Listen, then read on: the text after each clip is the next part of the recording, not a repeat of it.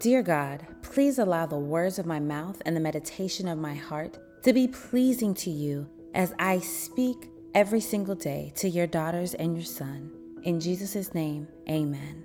This podcast is devoted to you, for you to get a few moments each day as a reminder of how much God loves you, how faithful He is to you, how much grace and mercy He has abounded upon you. So listen to one, listen to five, or listen to one over and over again.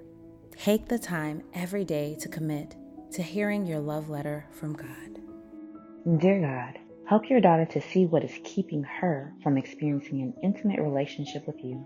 Let her find renewed joy and great peace by getting rid of any God she has put before you. In Jesus' name, amen. You must worship no other gods, for the Lord, whose name is jealous, is a God who is jealous about his relationship with you.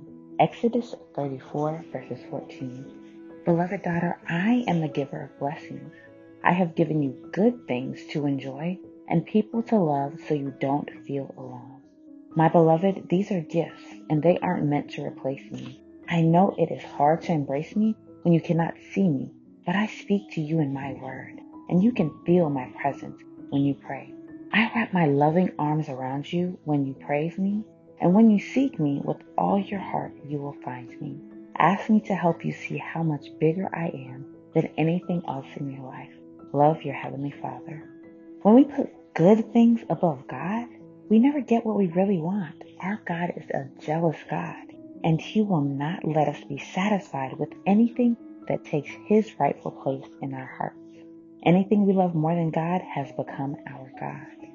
So I want to remind you that people and things that you are loving, those are gifts from God, and they're not really meant to replace Him. So if you're spending more time with your friends than God, you're replacing Him. If you're spending more time with your spouse than God, you're replacing Him. If you're spending more time with work than God, you're replacing Him. And now you may say, but I have to work, but I have to spend time with my spouse. I need to spend time with my friends. And yes, you do.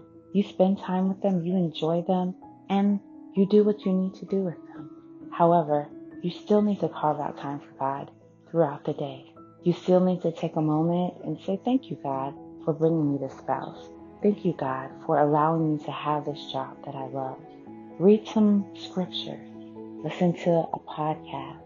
Really make sure that God is a part of everything that you do. And if there are things or people that are preventing you from spending time in your word, spending time in prayer, spending time listening to God, you are putting those things or those people above God.